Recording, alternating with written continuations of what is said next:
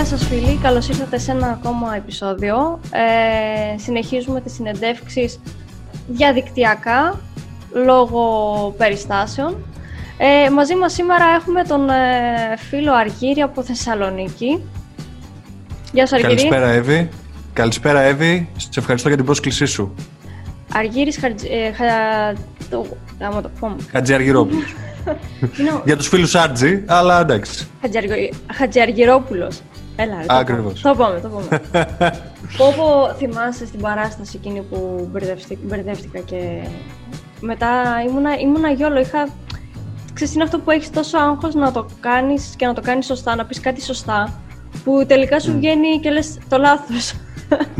Εδώ ρε στην ορκομοσία μου, δεν μπορούσαν να το πούνε. Αλήθεια. Ο χα, χα, Χατζηαργυρόπουλος, κάπως έτσι το έκαμε. Εντάξει, εντάξει.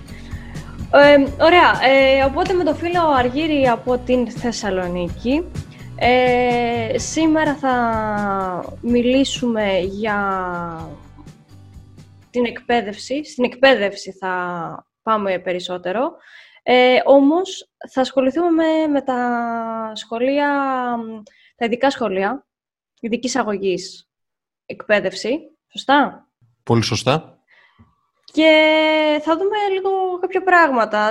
Νομίζω ότι, νο, καταρχάς για να καταλάβει και ο κόσμος, να πούμε κάποια πράγματα για σένα, ας πούμε. Είσαι ε, καθηγητής ειδικής αγωγής. Είμαι ειδικός παιδαγωγός, mm-hmm. δάσκαλος για άτομα με ειδικές ανάγκες, Ωραία. δηλαδή. Mm-hmm. Ε, τελείωσα το τμήμα του Πανεπιστημίου Μακεδονίας του εκπαιδευτικής και κοινωνικής πολιτικής. Βέβαια, ποτέ το όνομα δεν ήταν ταυτόσιμο με αυτό που έκανα. Mm-hmm. Απλά ε, έχει δύο κατευθύνσεις αυτή η σχολή. Είναι ειδική αγωγή και διαβίου μάθηση. Εγώ επέλεξα Ωραία. την ειδική αγωγή, mm-hmm. γιατί αυτό ήθελα να κάνω και αυτό έκανα. Ε... Κοίτα, είναι το ειδικής αγωγής, ε, εγώ επειδή έχω και την αδερφή μου νηπιαγωγός μεν ειδικής αγωγής, ε, είναι και οι φίλοι αντί όλα λογοπαιδικός ναι, μεν. Ναι. Γενικά εμένα μου αρέσει πάρα πολύ αυτό, αυτή η κατεύθυνση και προσπαθώ να το κάνω και με το θέατρο, δηλαδή θέατρο ειδικής αγωγής. Και ε, πολύ καλά κάνεις. Και η λίγη εμπειρία που έχω με αυτά τα σχολεία και αυτά τα, τα άτομα... Εμένα προσωπικά εκστασιάστηκα, ας πούμε, με τις δυνατότητες αυτών των ανθρώπων και όλο αυτό που γίνεται μέσα.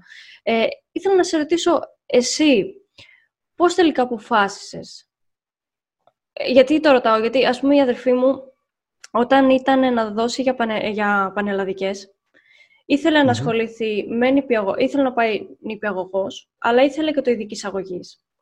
Αλλά έλεγε μπορώ να το κάνω, μπορώ να το αντέξω, μήπως ε, τελικά δεν μπορώ να χειριστώ, ας πούμε, κάποιες καταστάσεις. Ε, και πήγε πρώτα σε ένα ειδικό σχολείο στην Καβάλα, είδε ότι της αρέσει, όντως, ε, όλη αυτή η διαδικασία και είπε ότι «ΟΚ, okay, θα κάνω νηπιαγωγό και μετά μεταπτυχιακό ειδικής αγωγής». Εσύ, ας πούμε, πώς...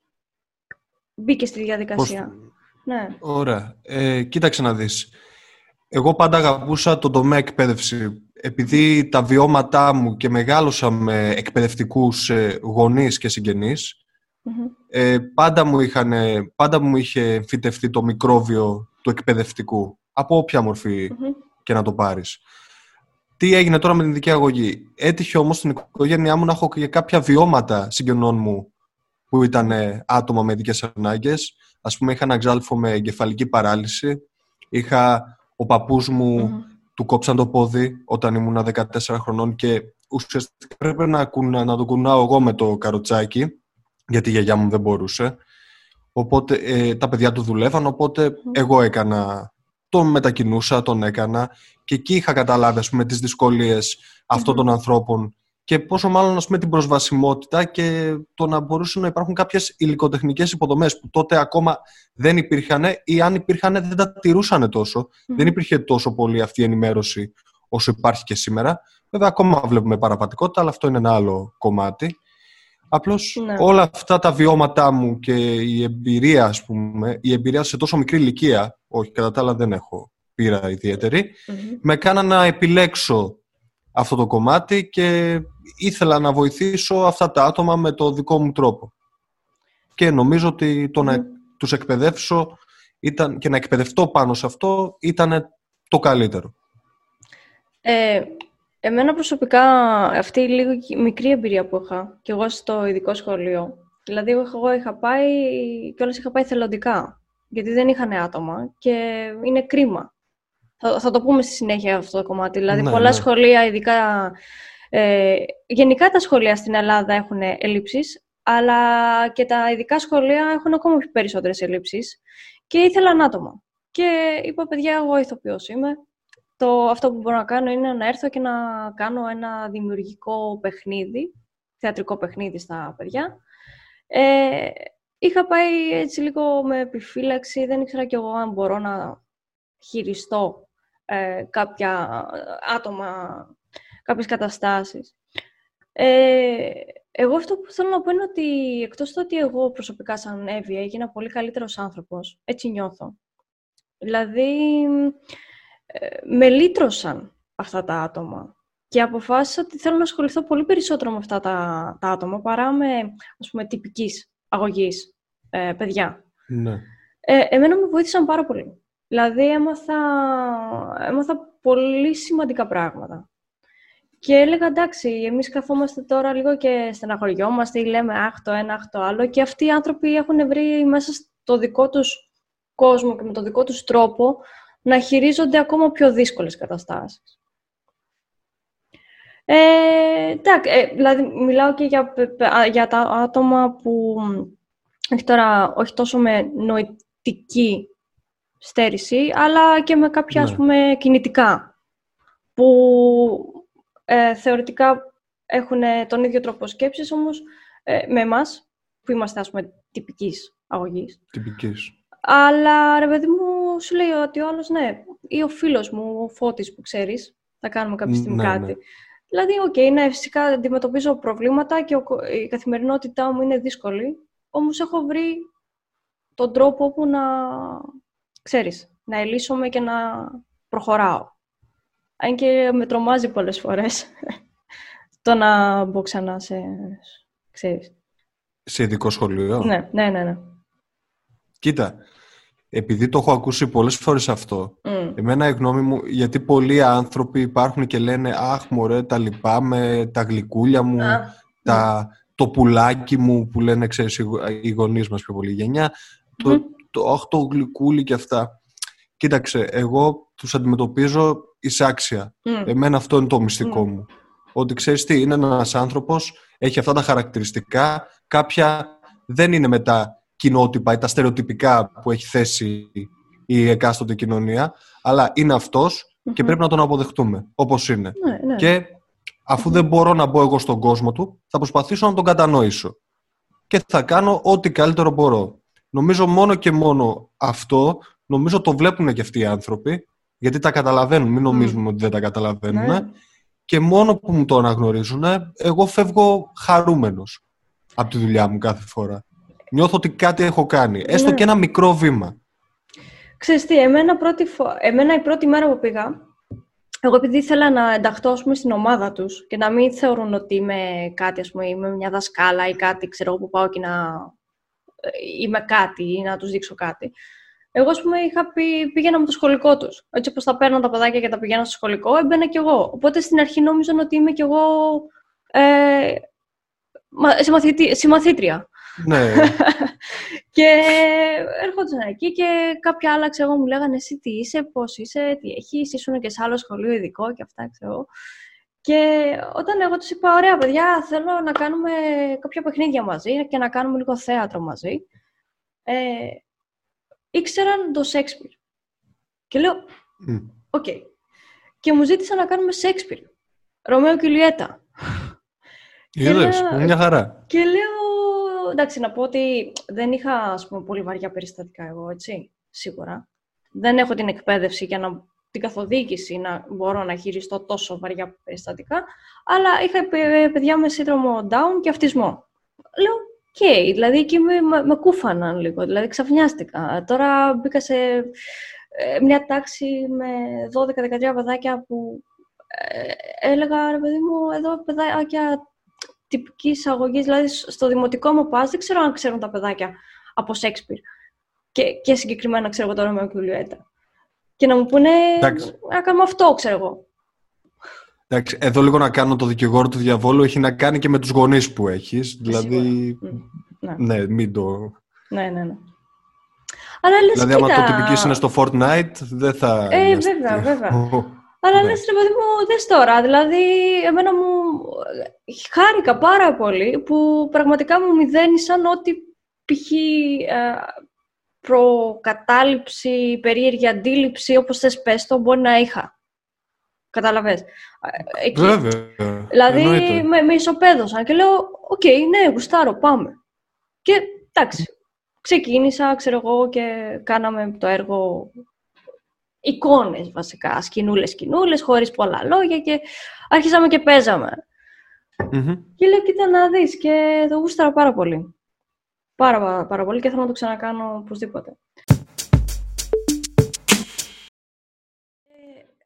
Εσύ, από την ε, εμπειρία, πόσα χρόνια τώρα είσαι, ας πούμε, στα σχολεία μέσα? Μαζί με την πρακτική μου είμαι περίπου πέντε χρόνια. Mm-hmm. Πέντε ε, χρόνια. Είσαι ένας νέος ε, καθηγητής, νέος εκπαιδευτικός. Δάσ, ε, εκπαιδευτικός. Ε, Έχεις περάσει, φαντάζομαι, από όμως από αρκετά σχολεία, γιατί ξέρουμε και το σύστημα στην Ελλάδα που σας μεταφέρουνε. Η αλήθεια είναι. Ναι, ξύνεις μια πληγή αυτή τη στιγμή. Κάτσε να τη βγάλω λίγο. Ναι, εντάξει, ναι, να τα πούμε. Έχω κάνει τις βόλτες μου, να το πω έτσι. Εντάξει, και... δεν, ξέρεις τι, δεν είναι κάτι που κρύβεται, γιατί είναι μια τακτική που την περνάνε όλοι. Δηλαδή, έχω πάρα πολλούς ε, καθηγητές, ε, δασκάλους, παιδε, εκπαιδευτικούς φίλους. Και όλη η γενιά μέχρι το τριάντα πέντε, μέχρι τριάντα πέντε, μέχρι εκεί είμαστε λίγο, είναι λίγο... Σίγουρα. Αναμφίβολα, δεν το αφισβητώ αυτό. Mm-hmm. Απλά το πρόβλημα είναι ότι δεν είναι ότι αλλάζουμε σχολικές μονάδες, αλλάζουμε νομούς. Ναι, αν, ναι, ναι, ναι, ναι. Αυτό είναι το ναι. πρόβλημα. Εντάξει, δεν... αυτό είναι δύσκολο, ναι. Αν είναι να ήσουν, παραδείγματος χάρη, στοιχείο, mm. να, αλλά να ήσουν τρία χρόνια και να το ήξερες, ήταν μια χαρά. Δεν ναι. είσαι όμως σε ένα χρόνο στη Λέσβο, είσαι ένα χρόνο στην Κέρκυρα, είσαι ένα χρόνο... Αυτό λίγο θα έπρεπε, πιστεύω, να, να, να αλλάξει. Καλό είναι που... Εμένα, ας πούμε, που μου αρέσουν και οι περιοχές και έτσι είναι, τα ταξίδια, όπως και εσύ ξέρεις. Ε, ναι. Είναι ωραίο. Αλλά αυτό που λες, δηλαδή, όπως και οι στρατιωτικοί, που ναι, μεν υπάρχουν συνέχεια μεταθέσεις, όμως ξέρεις ότι είμαι εκεί για πέντε χρόνια, είμαι εκεί για άλλα τρία χρόνια, είμαι εκεί για δέκα χρόνια. Εντάξει, ναι, μεν μπορεί να αλλάζουν οι περιοχές, όμως ξέρεις ότι μένω εκεί για κάποια χρόνια. Χτίζουν, είναι, ας πούμε, ναι. τη βάση τους. Εμείς με το που τη χτίζουμε, κατευθείαν πρέπει ναι. να την γκρεμίσουμε. Αυτή είναι η διαφορά. Αυτό ακριβώς ήθελα να ανοίξω. Δηλαδή, το, το κομμάτι αυτό λίγο... Ε, έχεις μπει σε κάποια σχολεία, ας πούμε, αυτά τα χρόνια και σε ναι. διάφορες περιοχές της Ελλάδας. Φαντάζομαι και πιο μεγάλες, όπως είναι η Θεσσαλονίκη, και πιο μικρές, μπορεί και κάποιο χωριό, ας πούμε. Ε, θεωρείς ότι είναι ok το σύστημα όσο αφορά το κομμάτι ειδικής αγωγής? Ε, χρειάζονται πολλά πράγματα. Mm. Δεν πιστεύω ότι είναι εντάξει. Δεν είναι επαρκές. Δηλαδή, mm-hmm. έχεις παράλληλη στήριξη, που φέτος είμαι παράλληλη στήριξη. Mm. Ε, και έχεις ένα παιδάκι με αυτισμό. Ε, ο αυτισμός θέλει μια ρουτίνα. Mm-hmm. Θέλει συγκεκριμένα πράγματα, κάποια κουτάκια. Κάθε χρόνο, με την αλλαγή εκπαιδευτικού, αυτά mm. τα κουτάκια χαλάνε. Ναι. Και πρέπει πάλι από την αρχή να ξαναχτίσεις άλλα κουτάκια. Και πάλι, δηλαδή, παίζεις με τις πιθανότητες. Είναι μια μορφή ε, τυχερού παιχνιδιού και βασίζεται στο εκάστοτε φιλότιμο mm. του δασκάλου, του βασικού του, του ειδικού παιδαγωγικού, παύλα δάσκαλου πλέον, όπως έχει γίνει, που έχει γίνει μια σαλάτα που θα έρθει, και στο γονιό. Δηλαδή, είναι λαχείο, ξεκάθαρα. Ναι, ναι, ναι. Και είναι λυπηρό αυτό που δεν υπάρχει μια βάση. Να είναι ένας, να είναι ένας άνθρωπος, όπως ο δάσκαλος, που προβλέπεται να έχει τρία χρόνια ε, ένα συγκεκριμένο τμήμα. Mm-hmm. Να υπάρχει και ένας ειδικός παιδαγωγός που να ξέρει, τρία χρόνια θα έχω αυτό το παιδί, παράλληλα. Αλλά θα έχω αυτό, θα δουλεύω αυτό. Δεν γίνεται, δηλαδή, κάθε χρόνο έρχεται ο κάθε άνθρωπος, βλέπει μια αξιολόγηση και mm-hmm. πρέπει να βγάλει πρόγραμμα. Δεν γίνεται, ρε παιδιά. Αυτό πρέπει, έχει μια διαδικασία. Μα γενικά τα παιδιά με τα παιδιά ε, πρέπει να χτίσεις μια σχέση λίγο εμπιστοσύνης. Αλλιώς δεν δε σου ανοίγονται εύκολα. Ε, δηλαδή, ακριβώς. Εδώ μεγάλος άνθρωπος και δεν σου ανοίγεται εύκολα, πόσο μάλλον ένα παιδάκι. Όταν, ε, δηλαδή, εγώ και την κατασκήνωση, που στην κατασκήνωση έχουμε παιδιά, ας πούμε, κυρίως ε, τυπικής αγωγής, αλλά τα παιδάκια για να σου μιλήσουν. Πρέπει να καθίσεις δίπλα τους, να σε γνωρίσουν, να, τους γνωρί, να, να, να τα γνωρίσεις και μετά σιγά-σιγά χτίζεται μια σχέση. Εγώ, ας πούμε, στο ειδικής αγωγής σχολείο, είχα ένα παιδί που έλεγε «Δεν θέλω να κάνω θέατρο, είναι γυναικουλίστικο». Mm. Και ψήθηκα εγώ, ψήθηκα mm. εγώ πιο πολύ, τώρα λέω τι είναι αυτό που μου λέει. Ήταν και μεγάλο παιδί, δεν ήταν από τα μικρά, ήταν μεγάλο παιδί, λέω ωραία. Και αρχίζω τώρα εγώ και του δείχνω παραστάσεις που συμμετέχουν άντρες ηθοποιοί, πολύ καλοί ηθοποιοί, του δείχνω ταινίες, το ένα το άλλο και λέω ποιος είπε σένα ότι μόνο γυναίκες, δηλαδή λέω δεν παίζουν μόνο γυναίκες.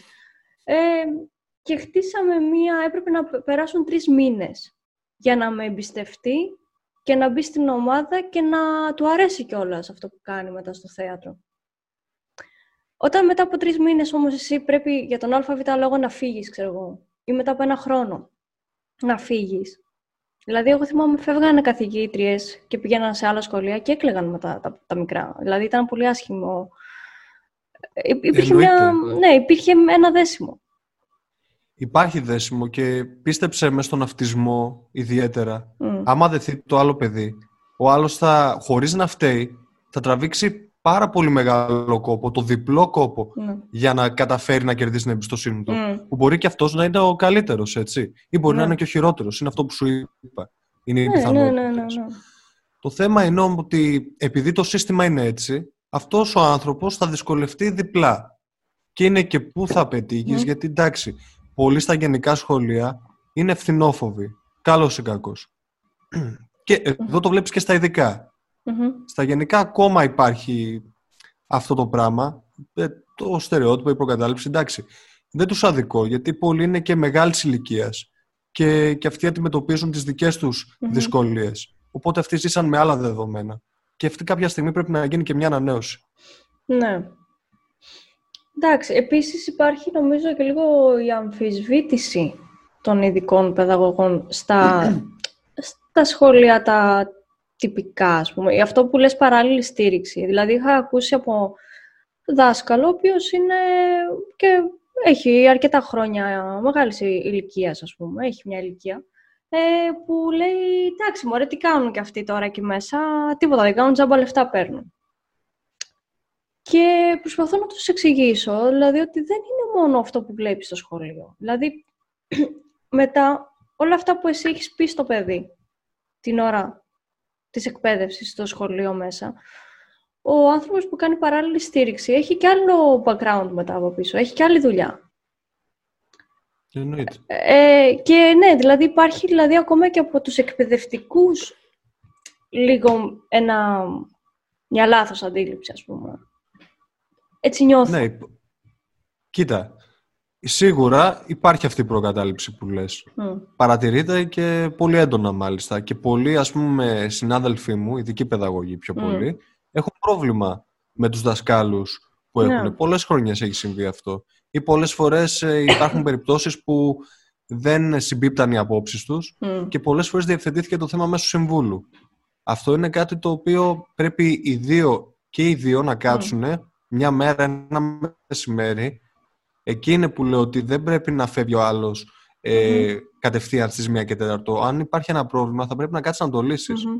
Και όχι μπροστά στα παιδιά. Γιατί υπάρχουν περιστατικά που μπορεί να γίνονται και τσακωμοί μπροστά στα παιδιά, που είναι αντιπαιδαγωγικό, full. Να κάτσουν και να τα mm-hmm. βρούνε. Σε φάση, έλα εδώ, ποιο είναι το πρόβλημά σου. Αυτό. Εγώ λέω αυτό. Τι μπορούμε να κάνουμε. Θέλεις, δεν θέλεις, εννιά μήνες. Να το πω πολύ λαϊκά, θα μετρώ στη μάπα. Mm-hmm. Οπότε θα πρέπει να κάνουμε κάτι που να καταφέρουμε mm-hmm. να υπάρχει μια αρμονία. Και έχω κι εγώ κάτι τέτοια βιώματα προσωπικά. Mm-hmm. Απλά εντάξει, μπορώ να πω ότι στο θέμα παράλληλης ως επιτοπλίστων είμαι λίγο τυχερός, γιατί ε, δεν αντιμετώπισα τόσο πολλές δυσκολίες. Mm-hmm. Δηλαδή, περισσότεροι ήταν εντάξει απέναντί μου. Υπήρχαν και κάποιες προστριβές, αλλά εντάξει, άνθρωποι είμαστε. Ε, σίγουρα, σίγουρα υπάρχουν. Ε, μετά από τόσες, ας πούμε, τόσα γεγονότα, έτσι, πε, περίεργα πράγματα, καταστάσεις ε, και σίγουρα και μεταθέσεις, λίγο, ας πούμε, ήρθε κάποια φθορά. Βέβαια, είναι, είσαι πολύ μικρός, εντάξει, είσαι ναι. νέος, θα είναι λίγο περίεργο, αλλά, το, ας πούμε, φτάσου φθορά, λίγο το μετάνιωσες, ας πούμε, που επέλεξες ε, την εκπαίδευση. Αντικείμενο... Και το αντικείμενο και την εκπαίδευση mm. γενικά. Ως προς το αντικείμενο της εκπαίδευσης, ε, δεν το μετάνιωσα ποτέ. Mm-hmm. Είναι κάτι που μου αρέσει πάρα πολύ και προσπαθώ να το ψάχνω από πολλές πλευρές, όχι μόνο στην τάξη και από άλλα πράγματα. Ε, όσο αναφορά τη φύση του επαγγέλματος, μπορώ mm. να πω ότι έχω φτάσει σε μια φάση που είμαι λίγο στο μετέχμιο. Δηλαδή, ναι, μεν, πέρσι ειδικά είχα λίγο μπουχτίσει, να το πω έτσι. Απλά φέτος λίγο mm. η μοίρα μου στάθηκε, στάθηκα λίγο τυχερός, γιατί φέτος δουλεύω στο σπίτι μου, στη Θεσσαλονίκη πολύ δηλαδή. Πολύ σημαντικό. Πολύ σημαντικό. Ε, εντάξει, mm. ήταν μια ανάσα για μένα, γιατί δεν είναι ότι φεύγεις. Σου δίνουν τρεις μέρες για να πας σε αυτό το μέρος. Ναι. Οπότε εσύ πρέπει να βάλεις βαλίτσες, να ψάχνεις ε, εισιτήρια, άμα έχει απαγορευτικά. Και σου λέει ότι αν δεν έρθεις μέχρι την Παρασκευή, κόβεσαι. Και του λες, κάτσε ρε φίλε, μη σε αυτό... Μα πρέπει, δηλαδή, φαν, φαντάσου ότι από Θεσσαλονίκη, ξέρω εγώ, μπορεί να πρέπει να πας σε ένα νησί και να το μαθαίνεις, ας πούμε, αυτό που λες τρεις μέρες πριν, πώς και σπίτι που θα πας. Όταν με στείλαν στη Λέσβο, mm-hmm. βλέπω την άλλη μέρα το μήνυμα, είσαι στη Λέσβο.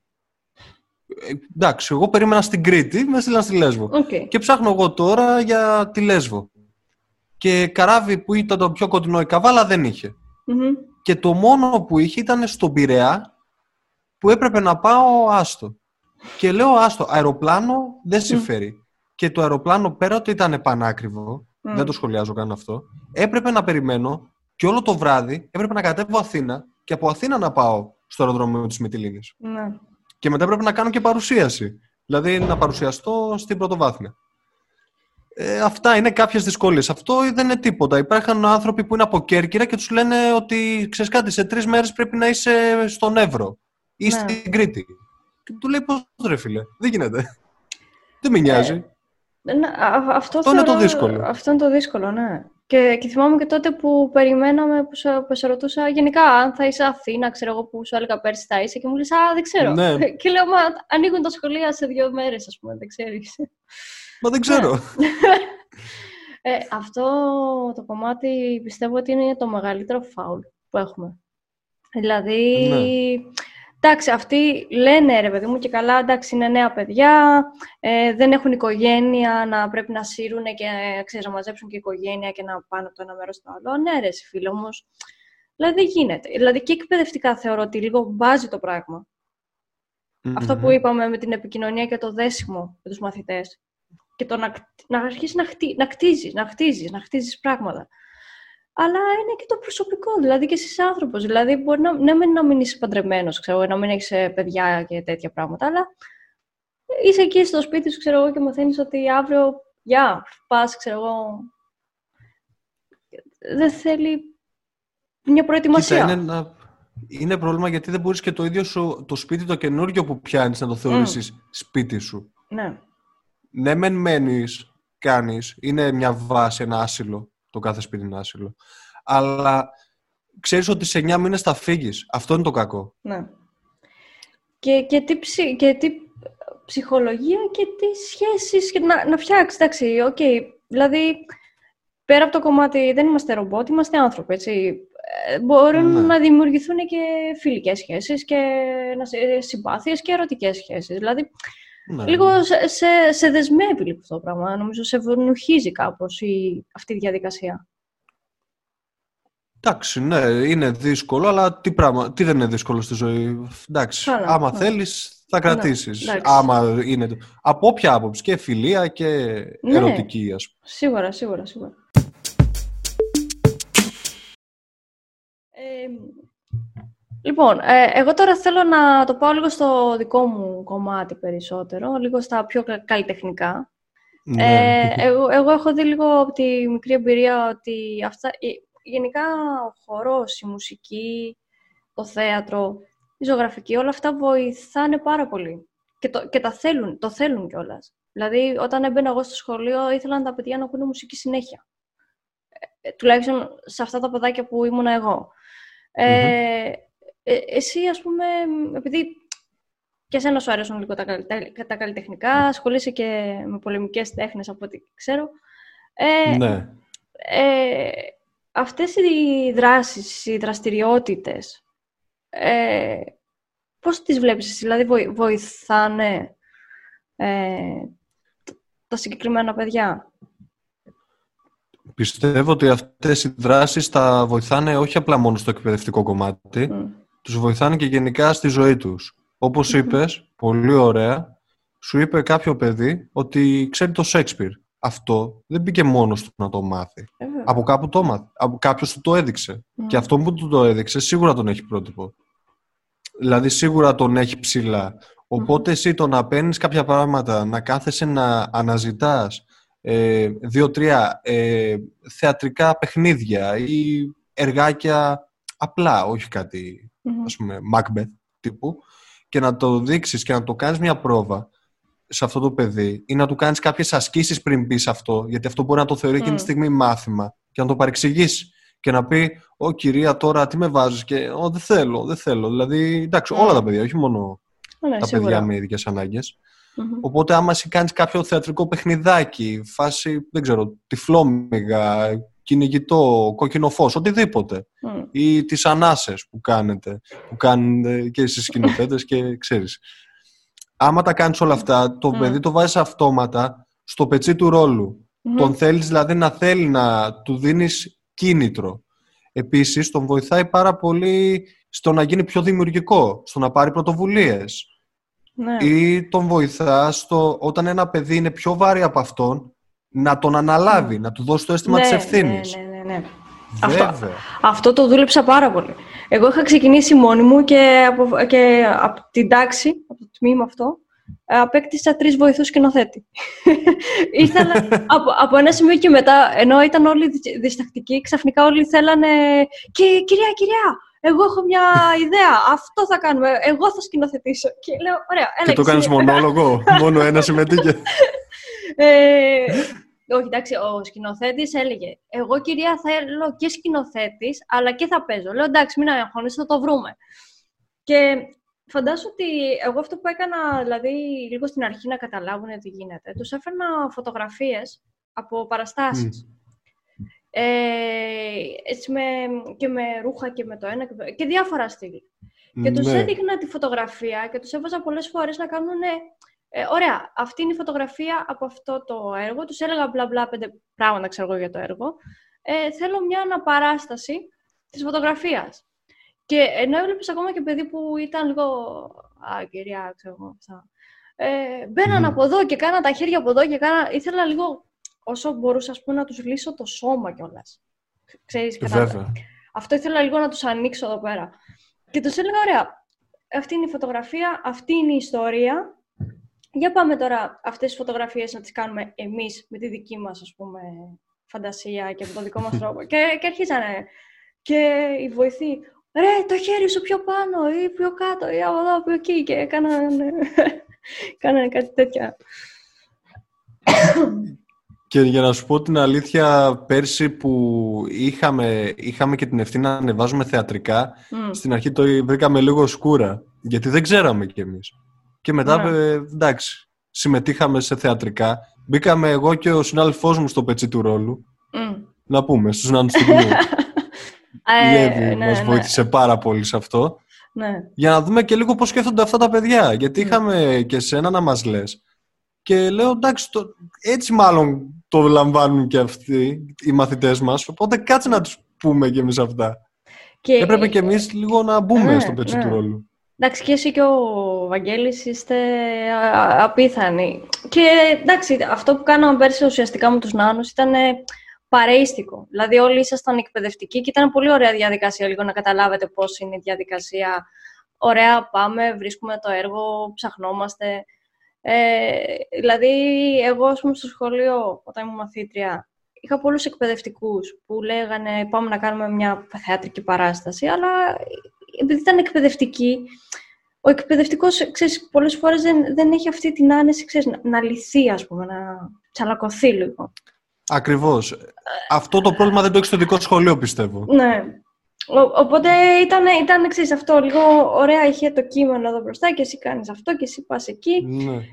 Ενώ ο ηθοποιός ή ο σκηνοθέτης τσαλακώνεται. Και θα μου επιτρέψεις να συμπληρώσω και κάτι άλλο, γιατί το λέμε mm. πολύ ωραιοποιημένα αυτή τη στιγμή. Δεν είναι... Κάποια παιδιά όντως δυσκολεύονται.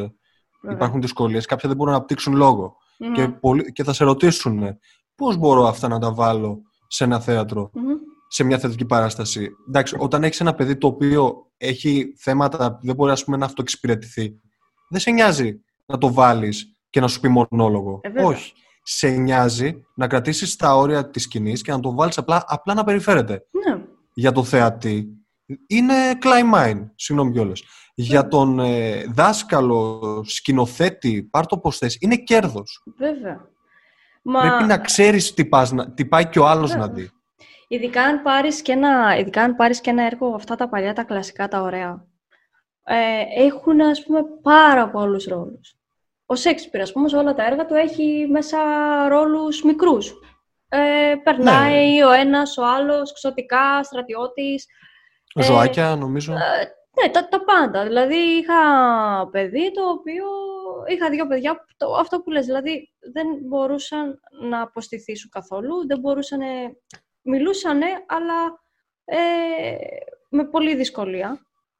Οπότε, εκεί πέρα, αφού ήθελαν όμως να συμμετέχουν, γενικά εγώ δεν είπα πάμε όλοι μαζί τώρα να το κάνουμε, οπωσδήποτε. Δεν μπήκα με την διαδικασία ότι εγώ πήρα αρχικά τα παιδιά που ήθελαν, τους άλλους τους είχα ελεύθερα άμα, άμα θέλουν να μπουνε, να δούνε, να βγούνε. Και σιγά σιγά έμπαιναν κι άλλοι μες στη διαδικασία. Δηλαδή, δεν mm. ήθελα να τα τρομάξω σε φάση πάμε τώρα να κάνουμε κάτι. Ε, οπότε πήρα αυτά τα πέντε παιδάκια, στην αρχή ξεκίνησα με πέντε παιδάκια και, και με, μετά γίναμε δώδεκα, ας πούμε. Ωραίος θίασος. Και είχα παιδάκια τα οποία τα είχα, έτσι, ήταν οι στρατιώτες, ξέρω εγώ, κάναν το ένα το άλλο αυτό και απλά δηλαδή δύο βήματα εκεί που έπρεπε να πάνε, δύο βήματα εκεί και... Okay, δηλαδή... Να πάρω λίγο τη θέση σου, να σε... εσύ πώς αισθάνθηκες εκείνη την ώρα? Ε, εγώ ήμουνα... Όταν Κατα... είδες αυτό, έστω ότι κάνανε αυτό. Τέλεια. Ήταν υπέροχο.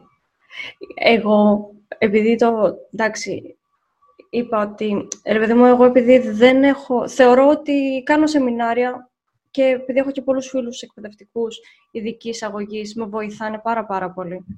Ε, αλλά θεωρώ ότι, εντάξει, επειδή δεν έχω βγάλει σχολή ειδικής αγωγής, ότι ε, λίγο υστερώ. Όχι λίγο, αρκετά. Οπότε πάντα έχω αυτή την ανασφάλεια του ό,τι κάνω να είναι προσεκτικό και σίγουρο από πλευράς μου.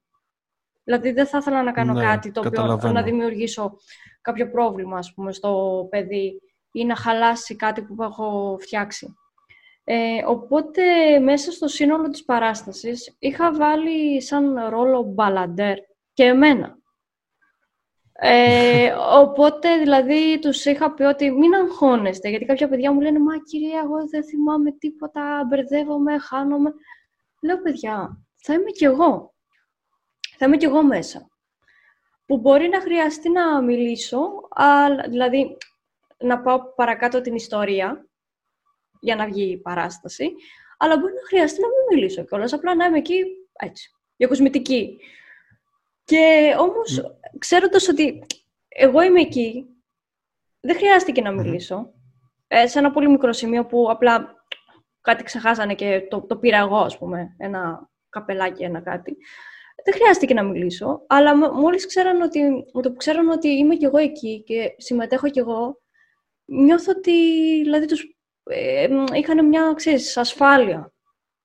Μετράει πάρα πολύ. Και... Εμείς αντίστοιχα ναι. το κάναμε αυτό με το Βαγγέλη ναι, ναι, ναι. πέρσι. Και δεν είναι μόνο ότι τρέξαμε μόνο το θέατρο, mm. δηλαδή πήγαμε και σε άλλες τέχνες με αυτό το σχολείο, που πέρσι για μένα ήταν χρονιά ορόσημο, πραγματικά. Τη θυμάμαι, λες και τι να σου πω, πάρα πολύ. Ε, τη θυμάμαι πάρα πολύ έντονα, αυτό θέλω mm. να πω. Ε, το ψάξαμε και με τις πολεμικές τέχνες, γιατί εντάξει, είμαι αθλητής του Brazilian Jiu Jitsu, mm-hmm. είναι κάτι που αγαπάω πάρα πολύ εγώ να κάνω και μ' αρέσει. Mm-hmm. Και ήθελα να το μεταφέρω αυτό στους μαθητές μας και βρήκα, ας πούμε, δάσκαλο που έκανε εκεί, πιο πολύ παραδοσιακό, εγώ κάνω Brazilian, mm-hmm. αλλά δεν έχει σημασία. Βρήκα δάσκαλο του παραδοσιακού, ήρθε στο σχολείο, μίλησε με τα παιδιά, ε, τους είπε δύο-τρία πράγματα, ότι μας περιμένει στο γυμναστήριό του και το οργανώσαμε. Το ωραίο της υπόθεσης είναι ότι ο δάσκαλος που είχα πέρσι, αυτός που έκανε εμένα προσωπικά mm-hmm. και την ομάδα, ε, συνδέθηκε με αυτόν τον, με τον δάσκαλο που ήρθε στο σχολείο μας και φτιάξαμε ένα πολύ ωραίο πρόγραμμα, το Παιδί και Αθλητισμός, Παιδί και Παιχνίδι, από το, mm-hmm. του Υπουργείου Παιδείας, κάπως, στα πλαίσια αυτού του προγράμματος, και κάναμε μια πολύ ωραία ημερίδα. Ε, ήρθαν οι μαθητές τυπικής ανάπτυξης με τα αγγί, τις στολές τους. Mm-hmm. Ε, ήρθε, τους έκανε, ήρθε και ο δάσκαλος μου που είχα και ο, άλλο, και ο δάσκαλος που προφανώς φιλοξένησε mm-hmm. αυτή την ημερίδα και φορέσαν οι μαθητές μας τα αγγί και δεν είναι ότι φορέσαν αγγί. Κάνανε ασκήσεις, κάνανε παιχνίδια. Mm-hmm. Ε, γνωρίσαν, ας πούμε, πολεμικές τέχνες. Εντάξει, δεν γίνανε ούτε Μπρουσλί, ούτε Στίβεν Σιγκάλ. Παρ' όλα αυτά, ναι, γνωρίσανε και αυτόν εδώ τον κόσμο. Mm. Και γιατί όχι κάποια στιγμή να συμμετέχουν σε μια παρολυμπιακή οργάνωση. Mm. Θα είμαι mm. πολύ χαρούμενος αν κάποιο παιδί από το σχολείο που έκανα mm. κατέβει σε κάποιον αγώνα και ας μην κερδίσει. Δεν με νοιάζει αυτό. Σίγουρα, με σίγουρα. Νοιάζει μόνο που μπαίνει στο mm. αθλητικό αγωνίζεστε. Και το θέμα είναι ότι εμείς σε αυτό το σχολείο είχαμε και πρόβλημα με την υγιεινή. Κάποια παιδιά mm.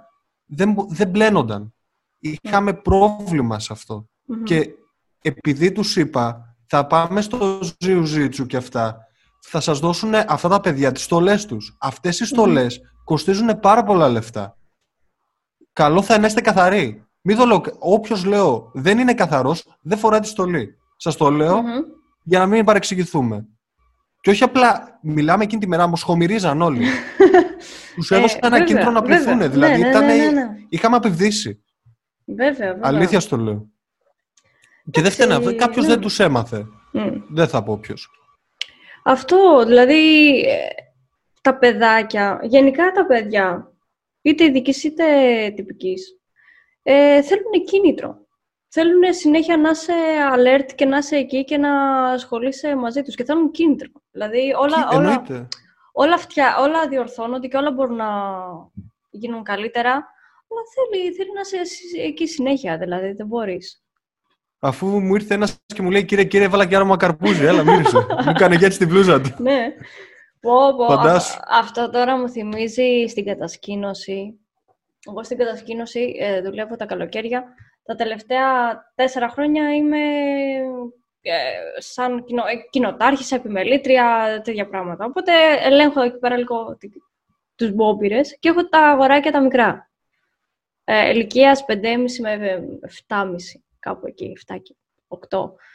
Ε, και έχουμε εκεί ότι ξεχνιούνται στο παιχνίδι, παίζουν, παίζουν έξω στη φύση όλη μέρα, στα ποδόσφαιρα, από εδώ από εκεί. Και το μπάνιο είναι μια μεγάλη διαδικασία που ε, ναι, την ξεχνάμε. Ναι.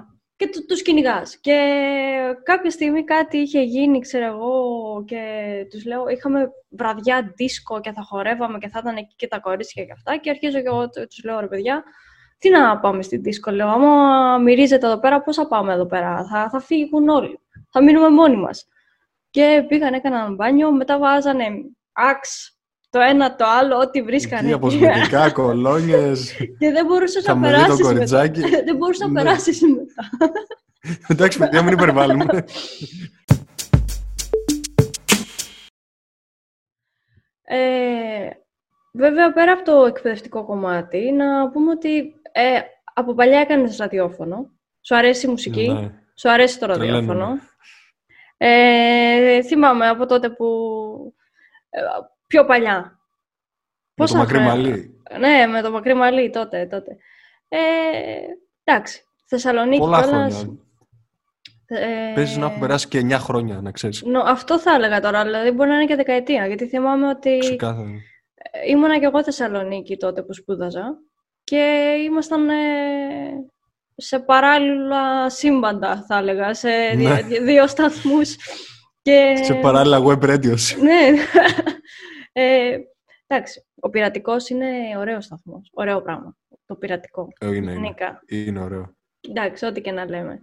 Ε, οπότε αυτό έμεινε και αποφάσισες τώρα να κάνεις και ένα podcast και εσύ. Οπότε λίγο να πούμε και για το podcast, ευκαιρία είναι. Ε, θεωρώ ότι είναι κάτι πολύ ενδιαφέρον, ε, γιατί παντρεύει, από ό,τι έχω καταλάβει εγώ, παντρεύει ε, ταινίες με ταξίδια. Ναι. Ωραία. Τα, τα καλύτερα, τα υπόλοιπα, ας πούμε, θα μας τα πεις εσύ. Πιο αναλυτικά. Ναι, ε, δεν το κάνω μόνος μου, το κάνω με τον Χάρη τον Γεωργάκη, mm-hmm. TripFlix. Και ο Χάρης έκανε ραδιόφωνο mm-hmm. τότε, στα φοιτητικά μας χρόνια. Έτσι είχαμε γνωριστεί κιόλας, απλά μετά πρόκειψε μια πολύ δυνατή φιλία. Mm-hmm. Και επειδή το είχαμε αφήσει, ε, το είχα αφήσει εγώ όταν έπρεπε να πάω φαντάρος και μετά δεν μπορούσα να το κάνω. Mm-hmm. Μου λέει ο Χάρης, γιατί να μην το ξανακάνουμε, αλλά να το κάνουμε τη μορφή podcast. Και εγώ στην αρχή, για να σου πω την αλήθεια, δεν ήξερα τι είναι το podcast. Και λέω, τι είναι αυτό. Περισσότερο, ναι, ναι, ναι. Ναι, είναι απλά ομιλίες που τους αρέσει. Στην αρχή λέω, δεν ξέρω εσύ, θα πιάσει αυτό. Μου λέει, θες να το δοκιμάσουμε. Είχα δηλαδή αμφιβολίες. Και λέω, ναι, γιατί όχι. Προκύπτει το όνομα αυτό. Μέσα από συζητήσεις, το TripFlix. Και κάναμε, και είπαμε να παντρέψουμε ταξίδια. Ο Χάρης του αρέσουν πάρα πολύ τα ταξίδια. Έχει και δικό του blog, το Greek on Trek. Mm-hmm. Και, και εμένα μου αρέσουν τα ταξίδια και τα παντρέψαμε με ταινίες που αφορούν ταξίδια. Mm-hmm. Δηλαδή δεν είναι όποια και όποια ταινία. Είναι μια ταινία που σε οθεί εσένα ή εμάς να κάνεις ένα ταξίδι mm-hmm. ή τι μπορεί να προκύψει από ένα ταξίδι. Ε, για περισσότερες λεπτομέρειες θα πρέπει να μπείτε να ακούσετε τα επεισόδια. Ναι, ναι, ναι. Και για τους φίλους του YouTube ε, είναι λίγο πιο εύκολο για εσάς. Θα έχω τα links από κάτω να μπείτε να ναι. ακούσετε τα παιδιά. Να... πλέον ε, έχουμε ε... ανεβάσει και επεισόδια στο YouTube.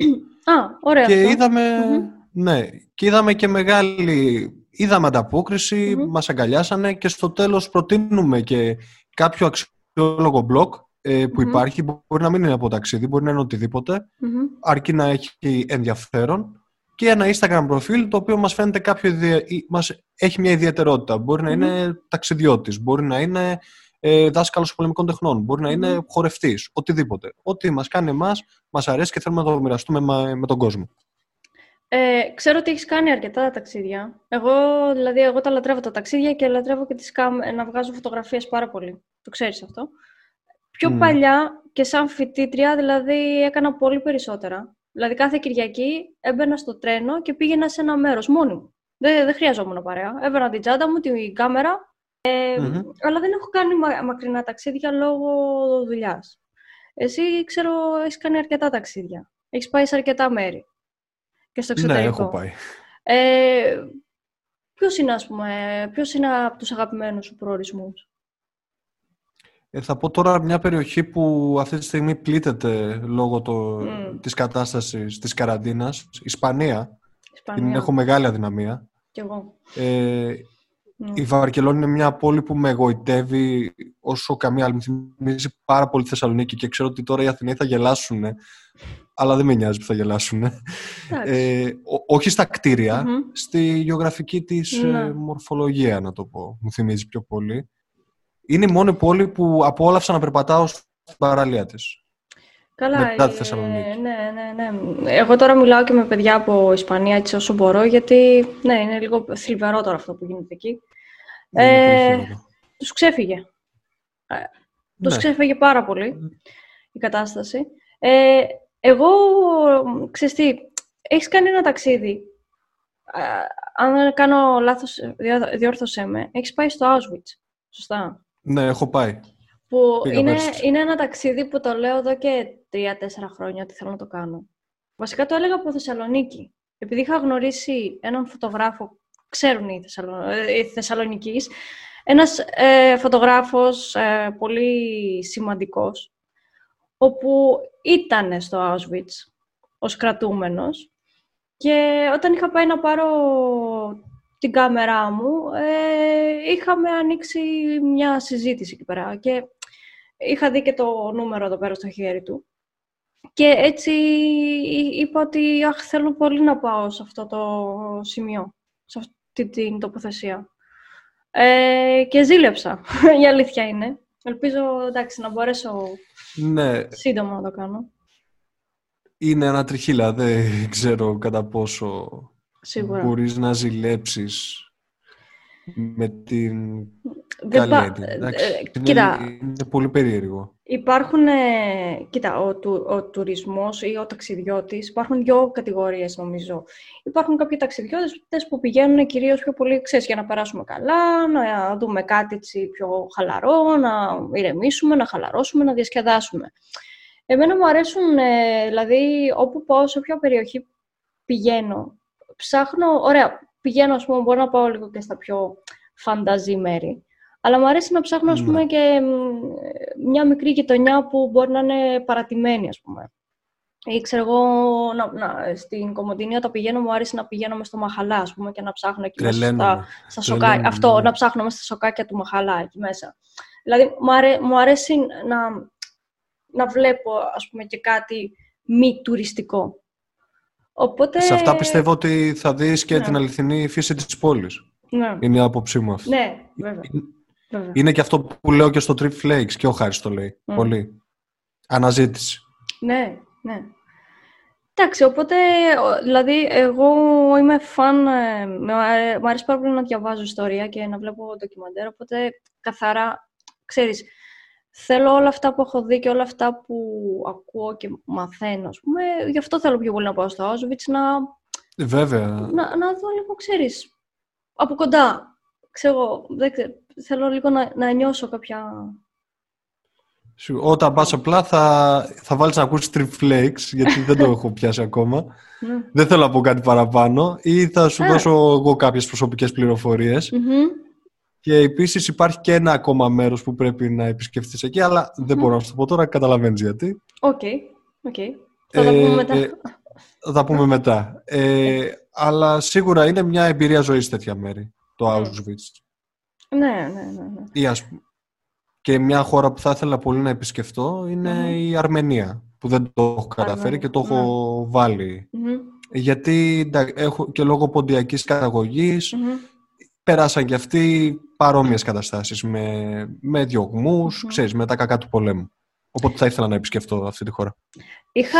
Εμένα μου αρέσουν λίγο αυτά τα πιο έτσι, εναλλακτικά. Δηλαδή, όταν, είχα κάνει, όταν έκανα τότε ραδιόφωνο παλιά Θεσσαλονίκη, είχα γνωρίσει mm-hmm. ένα παιδί, έκανε και αυτός μετά εκπομπές. Ε, αυτός ήταν αστυνομικός. Είναι, νομίζω είναι ακόμα αστυνομικός. Και έχει τρέλα με τις μηχανές, αλλά μεγάλες μηχανές είναι... Ωραίος, σωστός. Και είχαν πάει μια ομάδα δώδεκα μοτοσυκλετιστές, ξέρεις, με μεγάλες mm-hmm. μηχανές, ε, Αθή, ναι. ε, Αθήνα, Μανδρίτη, με τη μοτοσυκλέτα. Ναι. Εντάξει, τους είχε πάρει, ας πούμε, περίπου τέσσερις μέρες, πέντε για να πάνε, κάθισαν εκεί, ξέρω, δύο εβδομάδες και γύρισαν μετά ξανά πίσω. Ε, ναι, είναι ωραία ταξίδια αυτά. Και θυμάμαι τότε μου είχε πει, μου λέει ψήνεσαι και λέω, ε, ε, δεν μπορούσα τότε, αλλά τώρα πάνω θα το έκανα. Ε, στην επόμενη ευκαιρία να την αρπάξεις. Ωραία, οπότε εγώ θα ήθελα να σε ευχαριστήσω πάρα πολύ που καταφέραμε έστω και, και έτσι διαδικτυακά να κάνουμε τη συζήτηση αυτή. Ε, Είχαμε σκοπό να την κάνουμε από κοντά, δεν μπορέσαμε, δυστυχώς. Εντάξει.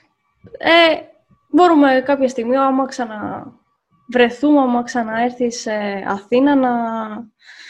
ή αν, αν καταφέρω να έρθω εγώ, ήταν να έρθω για το Πάσχα. Αλλά τώρα θα δούμε. Ε, οπότε, εντάξει, ευχαριστώ πάρα πολύ, Αργύρη, για τη συζήτηση. Εγώ ευχαριστώ. Εύχομαι ό,τι καλύτερο και καλή συνέχεια από εδώ και πέρα και στο εκπαιδευτικό κομμάτι και στην εκπομπή που κάνετε με τον Χάρη. Ε... Να είσαι καλά και εσύ να συνεχίσεις αυτό το πράγμα που κάνεις. Ευχαριστώ. Είναι πάρα. Πολύ ιδιαίτερο. Ευχαριστώ, ευχαριστώ πολύ. Και δεν υπάρχουν πολλά τέτοια podcast και αυτό πρέπει να το πούμε. Ως podcaster πλέον. Mm-hmm. Μπορώ ε... να το πω. ε, ναι, υπάρχουν τε, τελείως ε, καινούργιες ε, ορολογίες. Δηλαδή μου λέγανε «Α, είσαι podcaster», μετά μου λέγανε «Α, είσαι youtuber» και μέσα με φαστίνα αυτά τώρα. Όχι, δηλαδή... μη Εύη, χάρηκα. Έτσι μπορούν να τους πεις. Αυτό ναι, ναι. Δεν, δεν το καταλαβαίνω. Λέω, παιδιά... Εγώ... Καλά.